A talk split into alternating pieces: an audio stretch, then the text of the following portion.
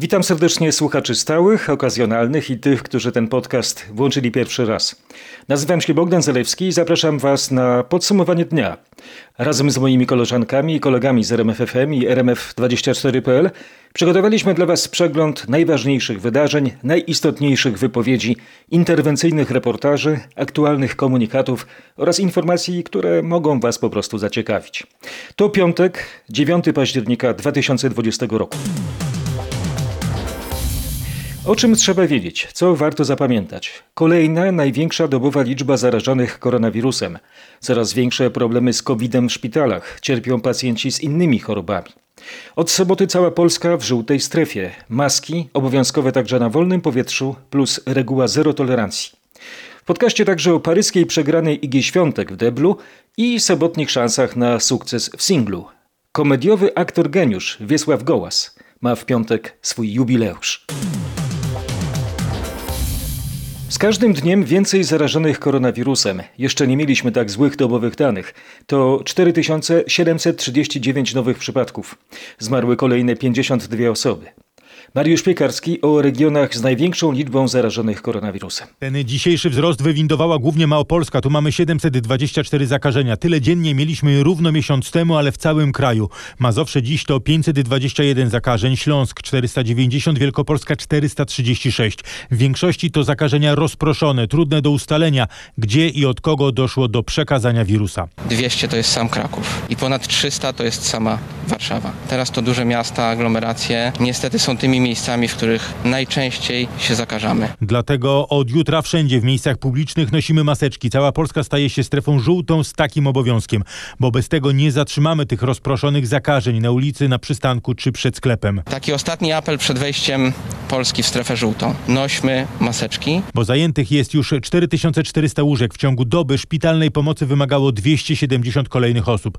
24 osoby zostały podłączone pod respirator. Kilka tysięcy nowych przypadków koronawirusa dziennie nie jest dla mnie czymś nadzwyczajnym, ocenia gość porannej rozmowy w RMFFM Marek Posobkiewicz, główny inspektor sanitarny. Ale przede wszystkim lekarz pracujący na oddziale covidowym. W chwili obecnej, kiedy mamy zdiagnozowanych e, ponad 100 tysięcy przypadków e, zakażeń, a tak naprawdę oceniam, że e, ludzi po kontakcie z wirusem może być już e, w Polsce między 2 a 3 miliony, e, to tych osób z czynnym zakażeniem e, w danym momencie chodzących bezobjawowych po ulicach bądź lekko objawowych może być naprawdę tysiące. I nigdy nie możemy być pewni, gdzie taki człowiek zakażony w którym momencie stanie na naszej drodze. Zwraca uwagę główny inspektor sanitarny. Całą rozmowę Roberta Mazurka z Markiem Posobkiewiczem łatwo znajdziecie na rmf24.pl. Nie możemy pozwolić sobie na dramatyczny spadek poziomu opieki nad pacjentami podłączonymi do respiratorów, przyznają w rozmowie z RMFFM lekarze anestezjolodzy. To ich komentarz do najnowszego rozporządzenia resortu zdrowia. Nowe przepisy zakładają, że lekarze na specjalizacji już po czwartym roku studiów medycznych z półrocznym doświadczeniem na oddziale mogą samodzielnie opiekować się pacjentami na oddziałach intensywnej terapii. Michał Dobrowicz przytoczy krytyczne głosy lekarzy anestezjologów. Anestezjolodzy z dużych warszawskich szpitali, w tym ze szpitala MSWiA, którzy nie chcą, aby podane było ich nazwisko, przekonują, że może być to niebezpieczne dla pacjentów. Nauka obsługi respiratora powinna trwać wiele miesięcy, a niewłaściwe stosowanie takiego urządzenia, jak podkreślają, może poważnie, nieodwracalnie uszkodzić płuca pacjenta. Lekarze oczekują przeorganizowania teraz ich pracy, a nie, jak mówią, dopuszczania do samodzielnej opieki osób bez doświadczenia. Decyzje o uruchomieniu łóżek respiratorowych czy przekształcaniu oddziałów to są decyzje, które leżą w rękach wojewodów i wojewodowie podejmują te decyzje sukcesywnie w zależności od potrzeb.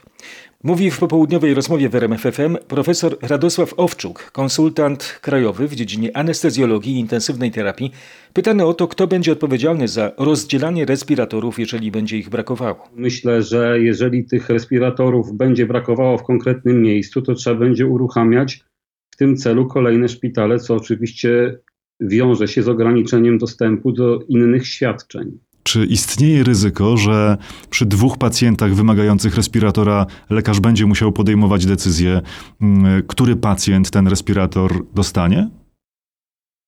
Słyszeliśmy, panie redaktorze, o takich historiach z Włoch z wiosny. Nie ukrywam, że bardzo liczę na to, że do tego nie dojdzie, ale takiej sytuacji, uczciwie mówiąc, nie można wykluczyć. Cała, dająca do myślenia rozmowa Marcina Zaborskiego z profesorem Radosławem Owczukiem jest do odsłuchania na rmf24.pl. W całym kraju są kłopoty z przyjęciem pacjentów podejrzewanych o zakażenie koronawirusem. Kolejki karetek przed szpitalami to nie tylko problem Warszawy. Mówią w rozmowie z reporterem RMFFM ratownicy medyczni ze związków zawodowych. Paweł Balinowski dowiadywał, z jakiego powodu te problemy się pojawiają. W szpitalach po prostu brakuje miejsc i przede wszystkim sił przerobowych. Chodzi głównie o pacjentów z nawet najmniejszym podejrzeniem koronawirusa. Inni pacjenci, przykład z udarem czy zawałem, przyjmowani są w miarę sprawnie, jak jednak mówi mi Piotr Dymon ze Związku Zawodowego Ratowników, ponieważ karetki czekają przed szpitalami, mogą rzadziej wyjeżdżać. Tych wyjazdów jest mniej, ponieważ możemy ich mniej zrealizować. E, Wyjazdy do realizacji czekają u dyspozytora. Problem pojawia się z przekazaniem pacjenta. Szpitale nie mają tyle miejsc, żeby pacjentów przyjąć ad hoc tak e, w ciągu powiedzmy tej pierwszej złotej godziny. Więc przed szpitalami w całym kraju stoją kolejki, czasem nawet po kilka godzin. Jak słyszę od moich rozmówców, ten problem trzeba rozwiązać, bo będzie tylko gorzej. To będzie katastrofa w opiece medycznej w Małopolsce. Może dojść do setek tragedii. Alarmują lekarze ze Szpitala Uniwersyteckiego w Krakowie. Tak komentują pomysł Ministerstwa Zdrowia, by przekształcić tę placówkę w szpital wyłącznie covidowy. Nie wiadomo, gdzie trafią chorzy dializowani, onkologiczni czy z nagłymi ciężkimi schorzeniami. Władze szpitala czekają wciąż na ostateczne wytyczne Ministerstwa Zdrowia.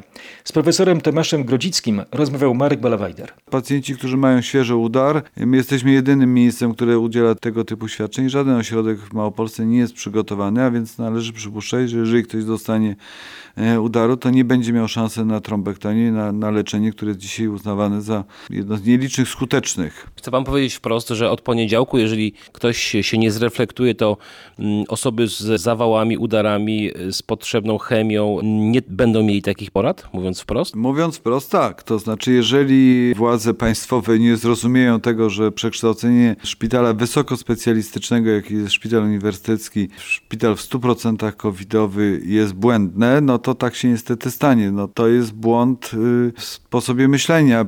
Władze szpitala czekają wciąż na ostateczne wytyczne Ministerstwa Zdrowia. Z profesorem Tomaszem Grodzickim rozmawiał Marek Balawajder. Na rmf24.pl możecie obejrzeć całą rozmowę naszego dziennikarza z prorektorem Collegium Medicum Uniwersytetu Jagiellońskiego. W Szczecinie zaczęło się wypisywanie pacjentów do domów lub przenoszenie ich do innych szpitali. Szpital Wojewódzki w Szczecinie podwaja liczbę miejsc dla chorych na COVID.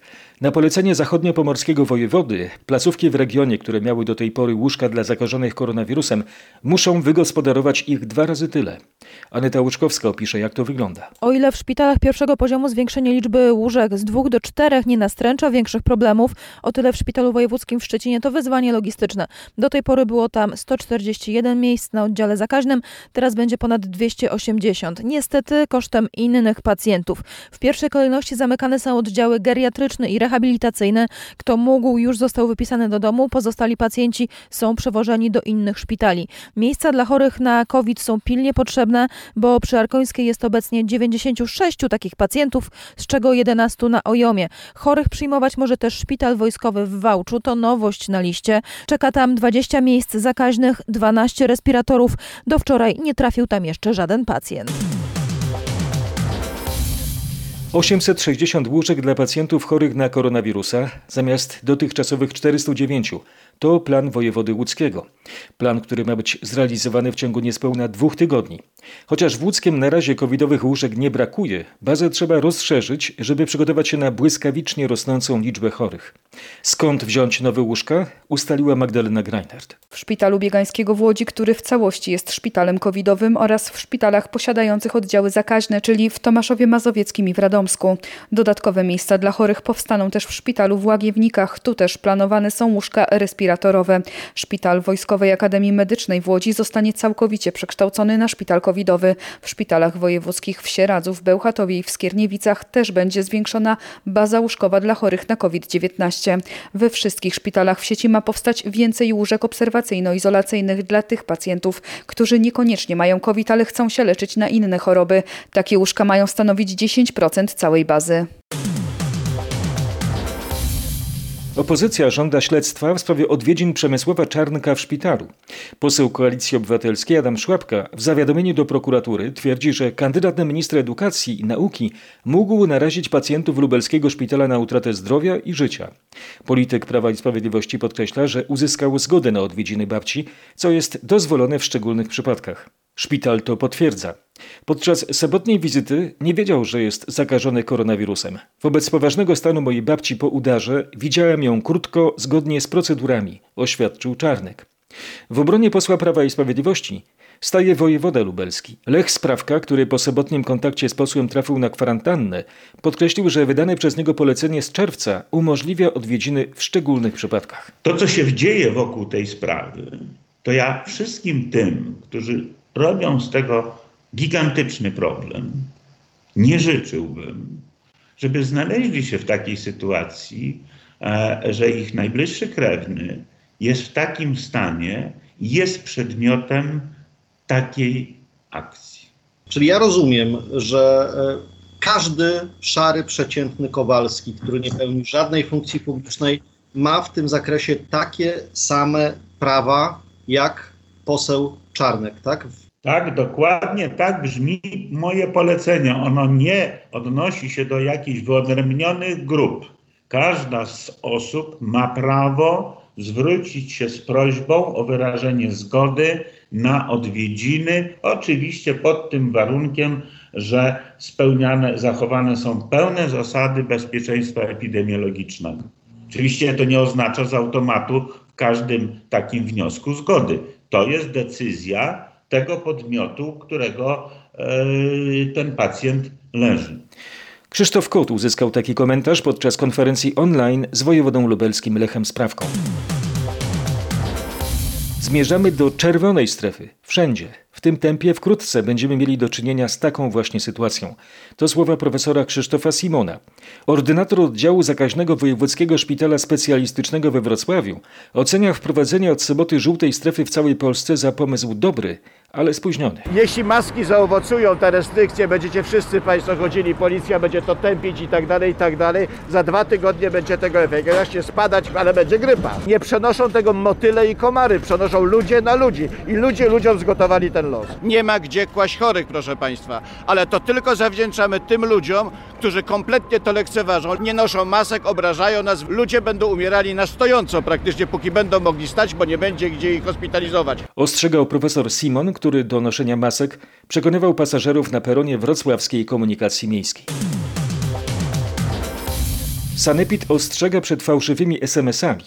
Oszukańczy komunikat brzmi: Inspekcja sanitarna. Proszę o natychmiastowy kontakt telefoniczny pod numer 57 i tu pojawiają się kolejne cyfry w sprawie dodatniego wyniku COVID-19. W przypadku braku kontaktu sprawa zostanie skierowana na policję. Sanepid apeluje, aby nie dzwonić na podany numer, a SMS usunąć ze skrzynki. Zwolnienia z opłacania składek ZUS, obniżenia VAT do 5%, zwolnienie z podatku dochodowego od wynagrodzeń i pomocy w utrzymaniu płynności finansowej, w tym pomoc na wypłaty wynagrodzeń i opłacenie bieżących rachunków. To cztery postulaty przedstawicieli branż rozrywkowej, gastronomicznej, eventowej, koncertowej i targowej z Sopotu. W piątek na wspólnej konferencji prasowej zaapelowali do rządu o natychmiastową pomoc, twierdząc, że występują w imieniu przedsiębiorców z całej Polski. Rząd od nas żąda 100% opłat, a daje nam maksymalnie, to i tak jest zawyżone, 50% możliwości mocy do pracy. Więc co się dzieje? Kombinactwo. Puby zamieniają się w domy weselne, kluby zamieniają się w miejsca kultury religijnej i tak dalej. To się zaczyna niestety dziać po to, żeby przetrwać, utrzymać swoich ludzi i ich rodziny. Oczywiście mówię tutaj w imieniu wszystkich podmiotów w całej Polsce. Twierdzi Arkadiusz Chronowski z Sobockiego Spatifu i Gdańskiego Klubu B90. Przedsiębiorcy podkreślali, że nie są przeciwni wprowadzaniu obostrzeń, ale nie może to odbywać się ich kosztem. Więcej o tej sprawie piszemy na rmf24.pl. Rząd rozważa powrót do częściowego zamykania szkół i przechodzenia na naukę zdalną, dowiedzieli się dziennikarze RMFFM. W sobotę ma zapaść decyzja, czy takie rozwiązanie wprowadzić. Premier Mateusz Morawiecki zapowiedział, że ogłosi to na konferencji. Krzysztof Brenda już zdobył na ten temat pewne informacje. Jeżeli do tego zamykania szkół dojdzie, to w jaki sposób? Po pierwsze, jak ustaliliśmy, to ma być tylko częściowe zamykanie. Po drugie, to ma być wprowadzane metodą od najstarszych do najmłodszych, czyli najpierw do nauki zdalnej mieliby być skierowani studenci. W następnym kroku licealiści, bo oni też mogą przebywać sami w domach i stamtąd uczyć się zdalnie, przez internet. E, Kłopot oczywiście byłby z uczniami podstawówek, dlatego na razie nikt nie chce tu wprowadzać ograniczeń, tak samo w żłobkach i przedszkolach. Jeżeli tam miałyby się pojawiać jakieś ograniczenia wstępu, takie jak wiosną, to dopiero w ostatniej kolejności. Ledwie rok akademicki się rozpoczął, a wrocławskie uczelnie już przechodzą na zdalny tryb pracy. Paweł Pycnik poda, które placówki zdecydowały się na taki właśnie krok. Decyzję o rezygnacji z zajęć stacjonarnych od dziś do 18 października podjęła Politechnika Wrocławska. W związku z pogarszającą się sytuacją epidemiczną od poniedziałku zajęcia w swojej siedzibie wstrzymuje też na tydzień Uniwersytet Przyrodniczy. Uniwersytet Wrocławski zmniejsza liczbę studentów na zajęciach, ale nie przenosi nauki wyłącznie do sieci. Medyczny zdecydował się na razie uczyć w formie hybrydowej, czyli częściowo na uczelni, a częściowo zdalnie. Sanepid z Wodzisławia Śląskiego chce, aby główny inspektor sanitarny zajął się sprawą kontroli trzeźwości górników w jednej z kopalń Jastrzębskiej Spółki Węglowej pod koniec września. Według grupy górników naruszono wówczas zasady bezpieczeństwa związane z pandemią. Przedstawiciele spółki twierdzą natomiast, że wszystko odbyło się zgodnie z przepisami. Marcin Buczek dowiedział się, co miałby wyjaśnić KIS. Chodzi o e, interpretację, czy i jak ewentualnie przeprowadzać takie kontrole w czasach pandemii. Wiadomo natomiast, że pracodawca bezwzględnie ma do tego prawo w uzasadnionych przypadkach. Według dotychczasowych ustaleń Sanepidu osoba, która kontrolowała górników, była odpowiednio zabezpieczona, a urządzenie do tego wykorzystywane było bezdotykowe. Jak na razie nie udało się natomiast ustalić, czy w czasie tej kontroli przed bramą kopalni górnicy zachowywali odpowiedni dystans. O całej tej sytuacji górnicy mieli też informować Państwową Inspekcję Pracy. W katowickim inspektoracie dowiedziałem się jedynie, że w tym przypadku to nie są kompetencje Państwowej Inspekcji Pracy, ale właśnie Sanepidu. Natomiast informacji, czy ewentualnie taka skarga wpłynęła, nie uzyskam, bo według przepisów wszelkie skargi wpływające do inspekcji objęte są ścisłą tajemnicą. Mamy przychylność władz i zapewnienie, że wszelkie sprawy formalne będą załatwiane od ręki, twierdzi profesor Krzysztof Tomasiewicz, szef Lubelskiej Kliniki Chorób Zakaźnych. A chodzi o rozpoczęcie badań klinicznych nad polską immunoglobuliną z przeciwciałami COVID-19 wyprodukowaną przez Biomet Lublin. Pod koniec października będzie znany wynik tzw. stabilności produktu, i dopiero wtedy będzie można złożyć wniosek o rozpoczęcie badań klinicznych na pacjentach. Mamy taką nadzieję. Listopad lub grudzień to będzie zależało od wyniku badania preparatu po miesiącu, dlatego że my musimy absolutnie mieć pewność, że preparat, który został uzyskany, co zostało ogłoszone 23 września, że on po miesiącu, a później w kolejnych miesiącach będzie zachowywał swoją wartość w sensie ilości, jakości przeciwciał, które będziemy podawali pacjentowi. Czekamy zatem na efekty badań. Pewne choroby współistniejące zwiększają ryzyko śmierci z powodu COVID-19 nawet trzykrotnie, informuje na podstawie szeroko zakrojonych badań Międzynarodowy Zespół Naukowców. Grzegorz Jasiński streści nam te doniesienia. Grupa naukowców pod kierunkiem badaczy z Pennsylvania State University pokazała, że choroby współistniejące nie tylko zwiększają ryzyko ciężkiego przebiegu zakażenia koronawirusem, ale wprost ryzyko śmierci. Analiza przypadków 65 tysięcy pacjentów w wieku przeciętnie 61 lat pokazała, że najsilniejszy efekt towarzyszy przewlekłej chorobie nerek. Ryzyko śmierci w przypadku COVID-19 rośnie tu trzykrotnie. Dwukrotny wzrost ryzyka wykazano w przypadku przypadku osób cierpiących na choroby układu krążenia, w tym nadciśnienie. Ryzyko rośnie o połowę w przypadku pacjentów z cukrzycą i chorobami nowotworowymi. Autorzy pracy sugerują, że jeśli pojawi się szczepionka na koronawirusa, właśnie te osoby powinny ją otrzymać w pierwszej kolejności. Zachęcam gorąco do wysłuchania podcastu Naukowo Rzecz Ujmując na RMFON. Wiem, że interesujecie się wynikami badań dotyczących COVID-19, w najnowszym odcinku Znieczuleni koronawirusem Grzegorz Jasiński zrelacjonuje Wam wszystko, co najważniejsze. A oto jeden z maili, który wpadł do mojej skrzynki bogdan.zalewski.rmf.fm Pani Izabela pisze – z którejkolwiek pozycji byśmy nie spojrzeli na epidemię koronawirusa, pacjenta, pielęgniarki, lekarza, sytuacja jest bardzo trudna. System będzie niewydolny z powodu wieloletnich zaniedbań. Nie sprzętowych, ale kadrowych. Jest pełne obłożenie, praca w kombinezonach po 3 godziny na zmianę. U nas na prowincji pod oddział covidowy już zapełniony. Na transport do środków wyższej referencji mogą liczyć nieliczni. Zabezpieczenia, jakie oferuje się nam na zwyczajnych oddziałach, są niedostateczne. Żadne strefy buforowe nie rozwiążą problemu, ponieważ nie da się w 100% wychwycić wszystkich pacjentów zakaźnych. Jeżeli przechorujemy bezobjawowo, to tylko dziękować Bogu.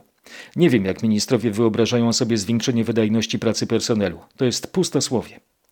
Komentuje pani Izabela. Bardzo dziękuję za ten list. Zachęcam Was do wszelkich uwag na temat spraw poruszanych w podsumowaniu dnia i samego podcastu. bogdan.zalewski małpa rmf.fm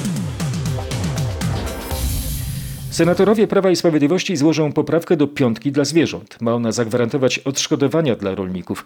Przypomnę, ustawa uchwalona przez Sejm do minimum ogranicza ubój rytualny i ma zakazać hodowli zwierząt futerkowych.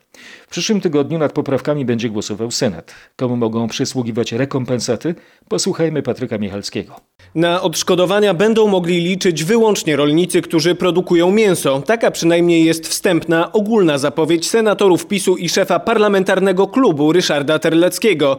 Wypłaty mają być rozłożone w czasie. Te odszkodowania zostaną uruchomione wtedy, gdy ustawa wejdzie w życie. Będzie rozłożona na pewien okres, prawdopodobnie e, przez e, dwa czy trzy lata. Ustawa miałaby wejść w życie po roku od podpisania. Na razie jednak PiS nie wycofuje się z zakazu hodowli zwierząt futerkowych albo znaczącego odłożenia zakazu w czasie, co budzi duże emocje na wsi. Mimo dużych napięć wśród senatorów PiSu, władze tej partii przypominają o dyscyplinie głosowania i możliwych konsekwencjach partyjnych w razie jej złamania. W stołecznej oczyszczalni ścieków Czajka nie doszło do sabotażu, stwierdziła prokuratura i odmówiła wszczęcia śledztwa w tej sprawie. Po sierpniowej awarii zawiadomienie o podejrzeniu sabotażu lub działań terrorystycznych złożyło Miejskie Przedsiębiorstwo Wodociągów i Kanalizacji. Krzysztof Zasada streści, jak prokuratura argumentuje odmowę śledztwa. Według niej, zacytuję, nie ma uzasadnionego podejrzenia, że rurociąg został uszkodzony wskutek intencjonalnego działania człowieka. Te decyzje podjęto po przeprowadzeniu wielu sprawdzeń. Przesłuchano szefostwo MPWiK. Nikt z zawiadamiających nie potrafił wskazać konkretnych działań opisanych w zawiadomieniu. Przeanalizowano zapis kamer monitoringu z tunelu, nagrania z przeglądów rurociągu, a także materiały z ekspertyz dokonanych po awarii. Dodatkowo ABW wydała negatywną opinię dotyczącą ewentualnych działań terrorystycznych czy sabotażowych. Nie ma żadnych śladów, które mogłyby wskazywać na przykład na użycie materiałów wybuchowych czy ingerencję w system informatyczny. Mimo zakończenia audytu, nadal nie wiadomo, czy konkurs na granty dla małych i mikrofirm w Wielkopolsce będzie powtórzony. Prawie 100 milionów złotych, o które starało się łącznie 50 tysięcy przedsiębiorców, rozeszło się w sekundę.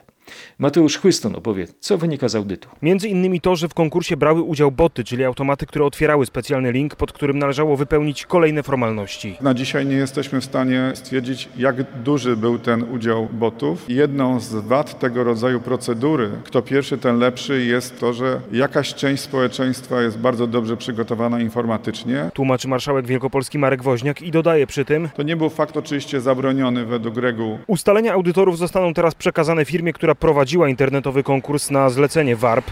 Gdy ta ustosunkuje się do ustaleń, zapadnie decyzja odnośnie unieważnienia konkursu lub o wypłacie grantów 3 tysiącom małych i mikrofirm, które procedurę przeszły pomyślnie.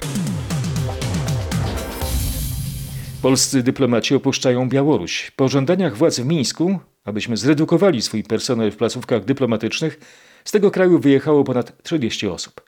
W podsumowaniu dnia Krzysztof Zasada. To nie tylko pracownicy ambasad, ale także konsulatów. Polskie MSZ traktuje białoruskie żądania jako nieprzyjazny gest. Jak mówił mi wiceszef resortu Marcin Przydacz, faktycznie mamy do czynienia z wydaleniem naszych dyplomatów. Dlatego, jak dodał, pozostawiamy sobie możliwość odpowiedzi w stosownym czasie i formie.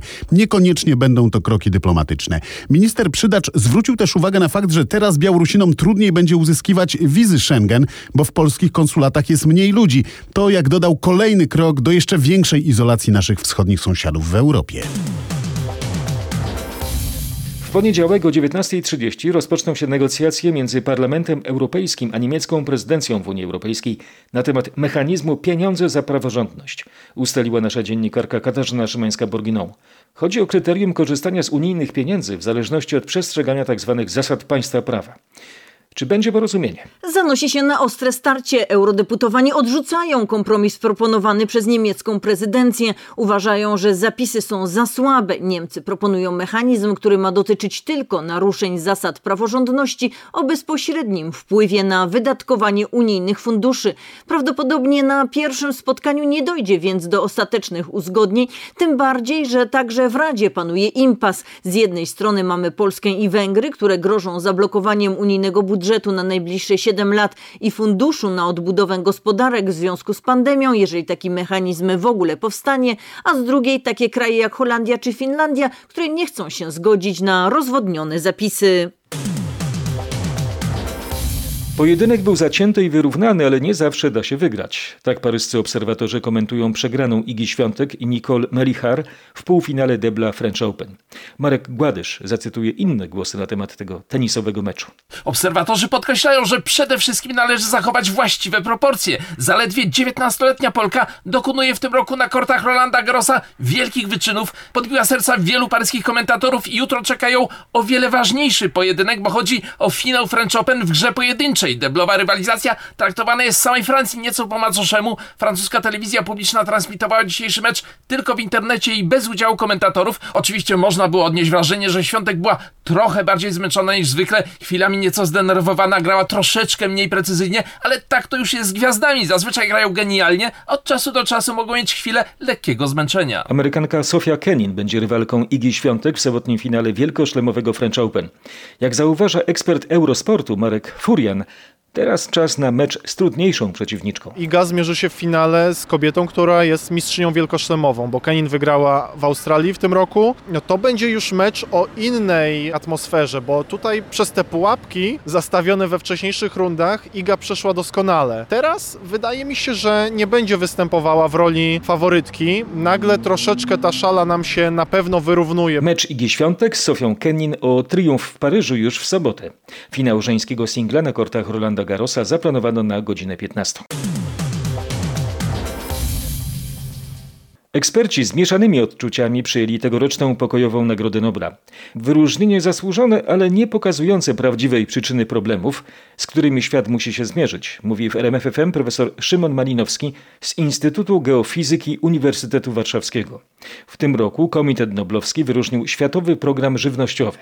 Grzegorz Kwolek usłyszał, że to takie bezpieczne wyróżnienie. To organizacja działająca od wielu lat i zasługująca na wyróżnienie, ale trudno mówić o jakichś spektakularnych osiągnięciach w ostatnim czasie. Warto zwrócić uwagę na inne kwestie związane z głodem, mówi profesor Malinowski. Wszechkryzys, to znaczy kryzys klimatyczny i kryzys bio, bioróżnorodności. Z powodu tych kryzysów, tej żywności, której w skali świata na razie mamy dosyć, nawet są nadwyżki, które pozwalają nam ją bezkarnie i tanio y, marnować, y, zabraknie. To spojrzenie w przeszłość, a nie w przyszłość, dodaje ekspert. Huragan Delta zagraża południowym wybrzeżom Stanów Zjednoczonych. O alercie w Ameryce Paweł Żuchowski. Przemieszcza się nad Zatoką Meksykańską, uderzy w obszar między Houston w Teksasie a Nowym Orlanem w Luizjanie. Ma w tej chwili siłę trzeciej kategorii. Na wybrzeżu pełna mobilizacja. Ludzie zabezpieczają domy, ewakuują się z terenów przybrzeżnych. To kolejny żywioł, który nawiedza w tym sezonie ten obszar Stanów Zjednoczonych. Sezon huraganów na Atlantyku zaczyna się na początku czerwca i trwa do końca listopada. Tegoroczny jest tak aktywny, że zabrakło tradycyjnych imion dla burz i amerykańscy naukowcy zaczęli nazywać zjawiska literami greckiego alfabetu. Nie trzeba być alfą i omegą, żeby przewidzieć, że będziemy o tym mówić w sobotnich faktach. Oby to nie były tragiczne informacje. A wideorelacje niech nie przypominają filmów katastroficznych. Czas na spokojne, refleksyjne i rozrywkowe kinowe premiery weekendu. Katarzyna Sobiechowska-Szuchta z redakcji kulturalnej RMFFM podpowie, które z nowości warto zobaczyć. Najnowszy film Agnieszki Holland. Bohaterem szarlatana jest czeski zielarz Jan Mikolaszek. Reżyserka stawia w centrum opowieści postać geniusza, obserwuje relacje człowieka z przyrodą i przygląda się wierze, która czyni cuda. To jest również historia miłosna.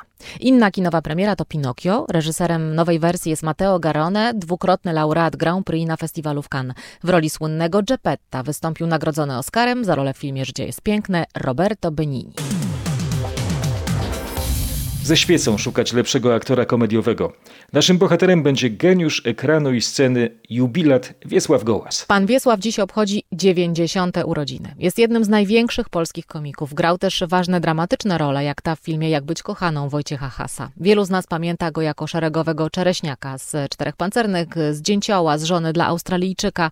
Był gwiazdą kabaretu Dudek, wykonywał słynne skecze, śpiewał w Co się bawić czy w Polskę idziemy.